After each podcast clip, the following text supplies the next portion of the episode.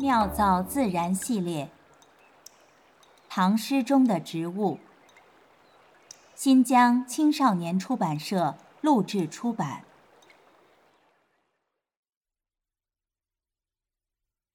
暂游玄都观。百亩庭中半是台，桃花尽尽菜花开。种桃道士归何处？前度刘郎今又来。于贞元二十一年为屯田员外郎，使此观未有花木。是岁出牧连州，巡贬朗州司马。居十年，诏至京师，人人皆言有道士手执仙桃，满贯如红霞，遂有前篇。以致一时之事，玄又出牧，于今时有四年，复为主客郎中。重游玄都，荡然无复一树，唯兔葵燕麦动摇于春风耳。因再题二十八字，以祀后游。时大和二年三月。作者刘禹锡，地点陕西西安。时间：公元八百二十八年，唐文宗大和二年。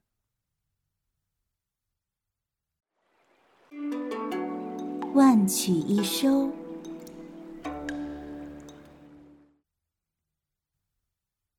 永贞元年，刘禹锡写下“元和十年，自朗州至京，系赠看花诸君子”。大和二年。刘禹锡故地重游，写下《再游玄都观》。十四年的时光，变换了四位皇帝，淹没了桃花满园。唯一不变的是豪气不改的刘郎。他拈须而立，向世人朗声宣告：“我就是我，颜色不一样的烟火。”这时，深恨永贞党人，下令对他们。永不谅夷的唐宪宗，八年前已为宦官所害，政治对手武元衡被刺身亡十三年。八司马太半作古，刘禹锡亦尽花甲，玄都观里的千树桃林败落凋零，化作百亩园中的苍石青苔。种桃道士归何处？前度刘郎。今又来，冲天的豪气背后是刘郎对政治理想的无比坚守，对君子节操的悍然维护。二十三年的千淘万漉，二十三年的乐观执着，刘禹锡终等得日照雾开，沙尽金出。如果我们单纯的认为这首《再游玄都观》，是刘禹锡的胜利宣言，那未免将他看得太过肤浅。外迁的苦难没有将他压垮，丰富的精神体验沉淀为更深层的生命智慧。五十七岁的刘禹锡再次环视春风里的玄都观，涌上心头的却是汴河的春天。君看渡口淘沙处，杜却人间多少人？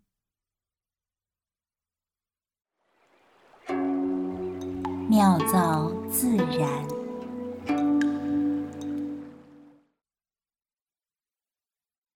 桃花尽尽菜花开。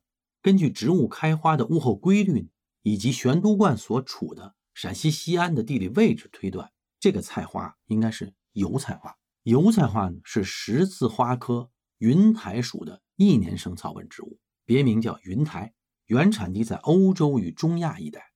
油菜花是中国第一大食用植物油的原料，种子含油量大概在百分之三十三到百分之五十，主要集中在江西婺源、汉中盆地和江岭、云南罗平、青海门源等地。除了作为重要的经济作物之外，春天花期长达三十天的油菜花海，也成为当地极其重要的旅游资源。诗的序里边写到了兔葵和燕麦。